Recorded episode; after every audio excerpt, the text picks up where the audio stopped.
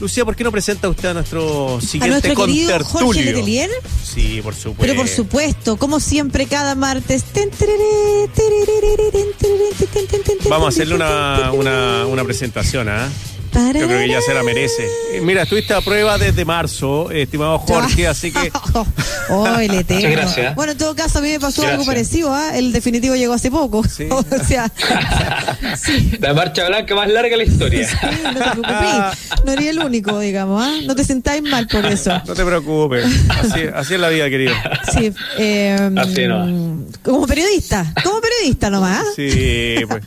Oye, eh, bueno, oye qué Jorge, bueno que sea atrás, así. eh, yo soy bien fijado, ¿ah? los cuadritos que tenía atrás son, bueno, ve uno de Valparaíso, pero también tiene como recuerdos de, de películas, de, no sé, de Hay de todo un poquito. Su Ya. combination style. Sí. Mira, ahí, ahí hay, un, hay una, um, un collage, hay uno, un óleo, hay unas fotos mías también colgadas ahí, hay unos afiches de películas clásicas, tengo uno de Metrópolis ahí, una reproducción. Fotos tuyas, todo, por hay unos grabados. Fotos Sí, tuyas Ah, ya, yo esa que está fotos tuyas. ahí. Esa que está ahí, Ya, tomada Como por mí, mira, ahí voy a agachar un poco el hombro. ya, Ahí. A ver, no, el otro hombro, ahí, ese, ese. ya, Esa foto es del Museo de la Memoria tomada por mí. mira. Muy ¿Cuál? bien. Del ¿Cuál? que- desde el favor, museo ¿puedes hacia el colegio que- al lado, sí. Muestra- ¿Puedes con, el el, dedo, con el el dedito dedo hacer así? Claro. A ver. Esa. Esa Ah. foto esto, está tomada desde, desde el Museo de la Memoria hacia el colegio que está al lado, Sí. por, Claro. eh, por Catedral, donde hay una pileta, ¿no es cierto? Ahí, Sí, sí. en un atardecer. Mira. Y acá hay una, una afiche de... Frankenstein.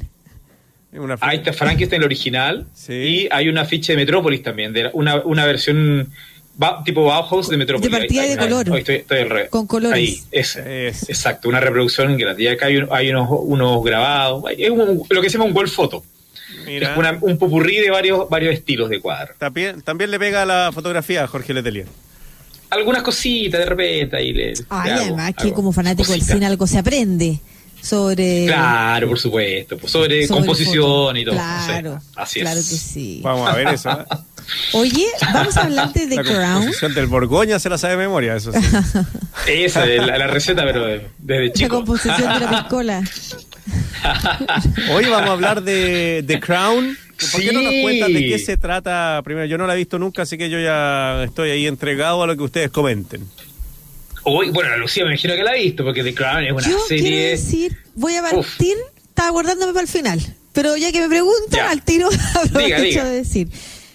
Yo fui fanática, yo veo poca tele y veo pocas series, y fui fanática de la primera y la segunda temporada de The Crown, que es La Corona. The Crown es La Corona y que es la Sí. serie que después eh, Jorge nos va a explicar que se refiere a la corona inglesa. No pude soportar, no sé por qué, el cambio de reparto.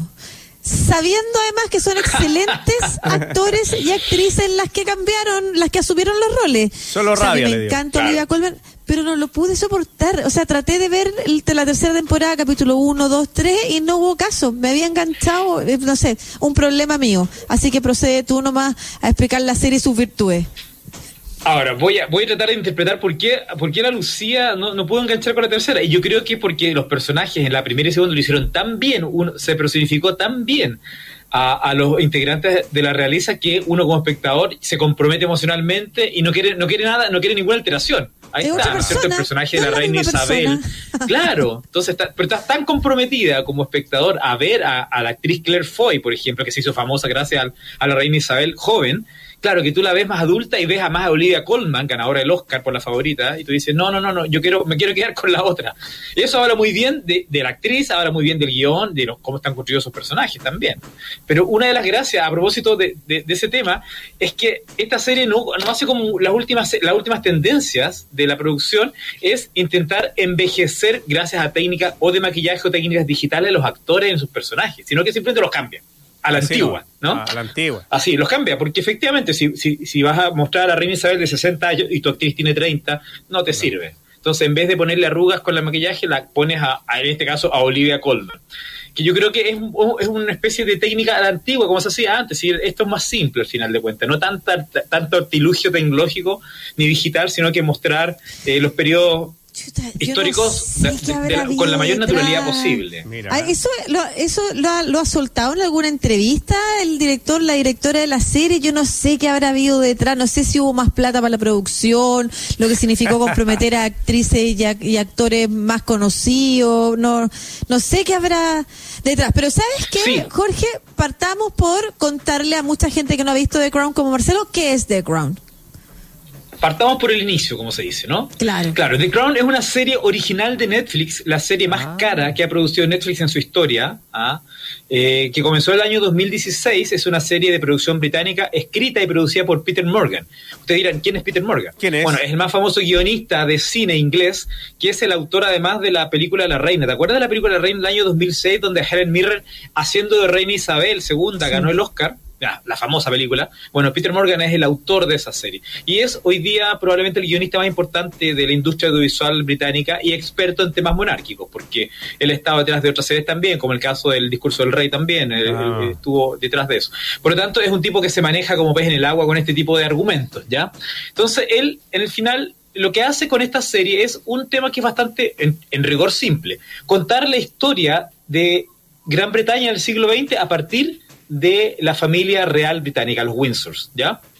Y lo hace desde el momento de la temporada 1 en que muere el rey George VI, que personaje interpretado por Jared Harris, que es un actorazo, Jared Harris, mm. muere y eh, por, por, razón de su muerte el año 52 tiene que asumir la persona que eh, él elige, que es su hija reina Isabel, que la, la Isabel II, que que el personaje de Claire Foy y que ahí en adelante se empieza a narrar esta historia de cómo ella empieza a dirigir esta familia y todos los sucesos históricos que van alrededor y que ilustran la mitad del siglo, la segunda mitad del siglo XX en, eh, en Gran Bretaña, ¿ya?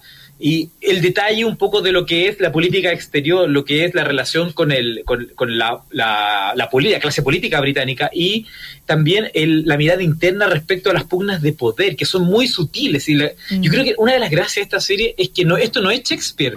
Es, ah. Claro, la raíz evidentemente es el poder y las intrigas y todo, pero esto es, es tan asordinado como puede ser la apariencia real, ¿no? Porque todo es de bajo, bajo todo, todo es bajo perfil, las hipocresías son bajitas, todo, funciona a un nivel a un nivel que es más sobrio, pero no deja de ser también una intriga. Mm. Y también, al menos la primera y la segunda temporada, humanizando bastante eh, a unos personajes de los que en realidad, salvo por las revistas, no conocemos nada, como es la intimidad de la reina Isabel. O sea, cómo piensa, por qué toma las decisiones que toma, su relación con el príncipe Philip. ¿esto, ¿Esto es ficción o es con antecedente histórico y reporteo de, cómo son las relaciones internas dentro? Mucho. Es, una, es, un, guion de ficción, pero, pero en la cual todos los elementos que ocurren, todos fueron reales. O sea, en el fondo es la interpretación de cómo se hace el, el, hecho real que inspiró la serie, es un poco la imaginación de Peter Morgan, el, guionista, pero todos los hechos que ocurrieron son tal cuales. O sea, piensa tú que... Eh, pero tú, perdona, solo para precisar una cosa, tú no sabes, nadie estuvo en la pieza en la que conversaron el príncipe Philip con la princesa con la reina Isabel o la princesa Isabel en un momento cuando dicen que muere el rey. O sea, esa es una conversación que se inventa el director, el guionista, para construir un personaje y además para dar a entender qué es lo que está detrás de la motivación de la reina y cuál es la relación que tienen en el interior, cuál es la complicidad que hay entre ellos dos. O sea, construye un relato que también permita ser queribles los personajes.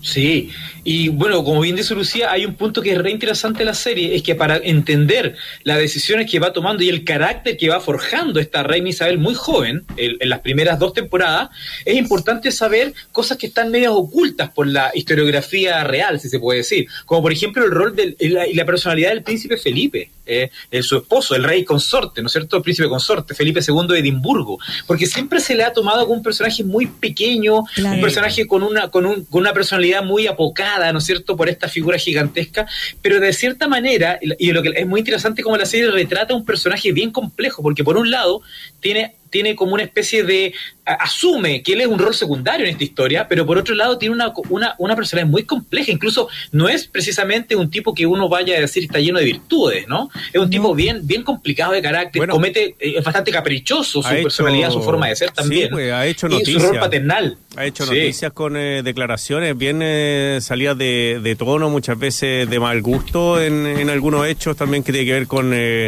con eh, temas de raza, con temas de, de, género. Bueno, él es hijo exiliado de una monarquía que cae por una rebelión. O sea, hay que entender de dónde viene él, cuáles eran sus orígenes. Eh, y eso la serie te lo plantea y sabéis que yo uno termina un poco entendiendo también y, o sea, eh, comprendiendo eh, la magnitud del asumir que vas a jugar un rol secundario de que vas a ser eh, quien tenga que sostener y contener y como hombre en una sociedad machista de la que él venía además es, una relación compleja y por ende cómo también él va filtrando esa energía que le queda por otros lados. O sea se comprende un poco la relación entre ellos. Pero yo no he visto la tercera y la cuarta, que es lo que debutó esta, sobre todo la cuarta, que es lo que debuta esta, esta, esta semana, la semana pasada, ¿no es cierto? El fin de semana, con la aparición de, dos personajes claves que no venían en la historia hasta el momento y que son la princesa Diana y Margaret Thatcher. Por favor, cuéntanos sobre eso que ha sido como el golpe. Se pone, se pone sabrosona esta serie, porque la primera y segunda temporada muestra los años desde la ascensión de la reina del año 50 a los años 60, eh, esas dos temporadas con el elenco joven, entre comillas, digamos joven, ¿no es cierto? Que, está liderado por Claire Foy. Pero la tercera temporada, que se estrenó en noviembre del año pasado, ya muestra a la reina Isabel adulta, que es el personaje de Olivia Colman, que es la que vemos en imágenes, ¿no? Y está mostrando, empieza a mostrar también los problemas políticos que tiene Gran Bretaña con Irlanda. Entonces, esta nueva temporada, que es la que comenzó este fin de semana, este domingo, en Netflix, está mostrando el rol de Margaret Thatcher ya como primera ministra, el personaje de Gillian, y, ¿se acuerdan de Gillian Anderson, el personaje de los archivos secretos de X? Que está increíble, increíble, de verdad. la voz, la voz de Margaret Thatcher, eh, uno cierra los ojos y está escuchando a Margaret Thatcher, es impresionante. Yo vi una escena, que es la escena en la que se presentan ambas y la encontré increíble, o sea, se pasó, la gesto, las posturas, y es además clave, ya que esto habla de la historia, el contexto de los años 80, o sea, eh, ver eso en la televisión y lo que significa además para el mundo moderno, para las democracias actuales, la figura de Margaret Thatcher, eh, o sea, me tincó N, yo creo que me voy a reconciliar con la serie. Sí, de todas maneras. Fíjate que esta, esta cuarta temporada, que es la actual, tiene dos grandes, dos grandes eh, ejes argumentales. Una es la, la, relación que existe entre las dos mujeres que son las que lideran el país, porque está la reina Isabel y está Margaret Thatcher, en un momento en que Irlanda está asumiendo la, la ofensiva por, mm. por, sus afanes independentistas. Y eso significa que el IRA le declara la guerra a la monarquía, le, le declara la guerra a, a Gran Bretaña. porque pues. justamente ocurre un atentado al comienzo del capítulo 1 que es lo que desata un poco la política que, que, es la que aplica Margaret Thatcher en Irlanda, que es una política brutal, ¿te acuerdas? Eh, que, que, viene ya del Domingo Sangriento, que fue el año 71. ya, lleva, lleva 10 años de ese conflicto. Eso por un lado, y lo otro es la aparición de esta jovenzuela que es eh, Diana Spencer, ¿no es cierto? Que el, el príncipe Carlos, que ya en la tercera temporada ha tenido conflictos importantes con su madre, porque el tema de Camila Parker Bowles ya estaba instalado. Camila Parker Bowles estaba casada era amante de Carlos y la familia real lo sabía. Y en la tercera temporada muestra bastante cómo Carlos empieza a ser excluido de todo tipo de relaciones de poder dentro de la familia y de también de situaciones protocolares, porque él es el, él es el, la, la, oveja negra, porque un, un, un, miembro de la familia real no puede tener una amante casada, o sea, eso, es lo más, lo más ordinario que hay. Entonces lo van dejando de lado. Bueno, o sea, recordemos que, recordemos que quien, que quien debía ser rey, Eduardo, en algún momento, tiene que abdicar por o renunciar a ese a ese camino, claro, por estar enamorado de una mujer divorciada. No tiene solamente con ser amante, tiene que ver con estar enamorado de una mujer divorciada. Algo que era impensable. Sí. Exacto. Y el príncipe Carlos un poco, un poco repite ese patrón, por lo tanto, él pasa a ser una especie de paria. Y la, y la relación dramática que tiene con la madre es porque él también reclama, y es muy importante, reclama también el derecho a amar a quien él elige. Claro, Que es una situación muy compleja, porque efectivamente luego de eso, en la cuarta temporada surge el personaje de, Diana, que es muy jovencita, tiene 18 años cuando surge, y Carlos ahí como que ve una posibilidad también de redimirse con la familia. Entonces se produce una situación que aparentemente es un poco forzada, pero va, va desarrollando de manera muy interesante los primeros capítulos cómo esa relación aparentemente romántica o de amor se va construyendo y también va conciliando los, las tensiones dentro de la familia. Esos dos ejes son los, interesantes en esta cuarta temporada y son los dos muy interesantes. Ahora, ¿para qué decir los personajes? O sea, este es un lujillo de serie y que tiene tiene la, la, particularidad, a diferencia de otras series, que nos vuelve a la, a, la, narración antigua. Esta es una serie cronológica. Acá no hay saltos temporales, no. Esta es una serie que comienza en los 50, avanza paulatinamente y vamos llegando ya a los 80. ¿Los capítulos cuánto duran? No, sorpresa, es clásico. ¿Los capítulos cuánto 45 50 minutos aproximadamente. Ya, y por Son temporada, 10 capítulos por temporada. 10 capítulos. Son 10 capítulos. Oye, entonces aquí se mezcla la política, se mezcla la vida íntima de la realeza, se mezcla... Exactamente. Bueno, también... Eh, bueno, la, biografía. La biografía, la, la imagen, los castillos. La monarquía, tiene la todo lo que todo para vender. Pero además tiene todo con el nivel de observación y de pluma que tiene Peter Morgan y que tiene el fondo de la serie británica, la serie antigua de la BBC, que es un nivel de detalle, de, de excelencia en los diálogos, ¿no es cierto? Actuaciones, o sea, es descomunal, ¿eh? porque el personaje de Margaret Thatcher que vimos, el de Gillian Anderson, o el personaje de Olivia Colman, y los otros secundarios también.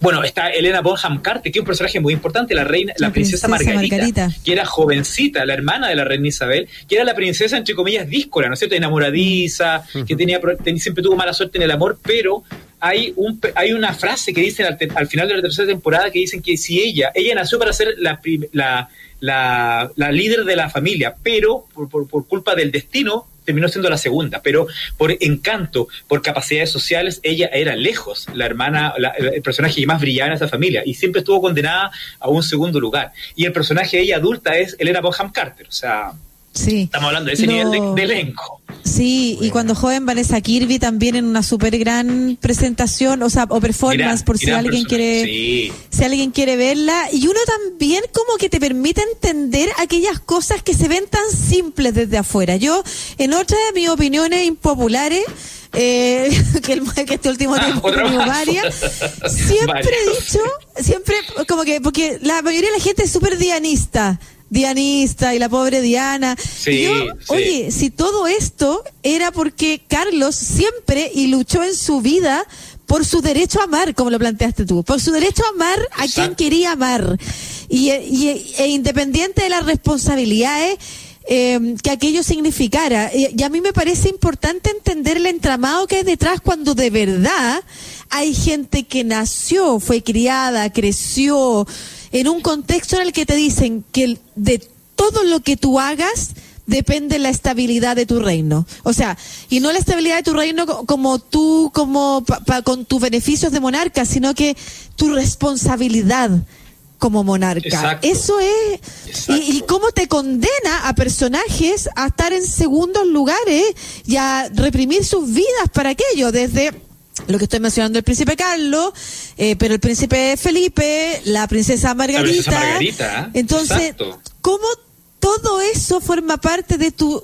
Tienes que hacerte responsable de lo que eres y eso significa, por una parte, tus privilegios, pero por otra parte, tu deber.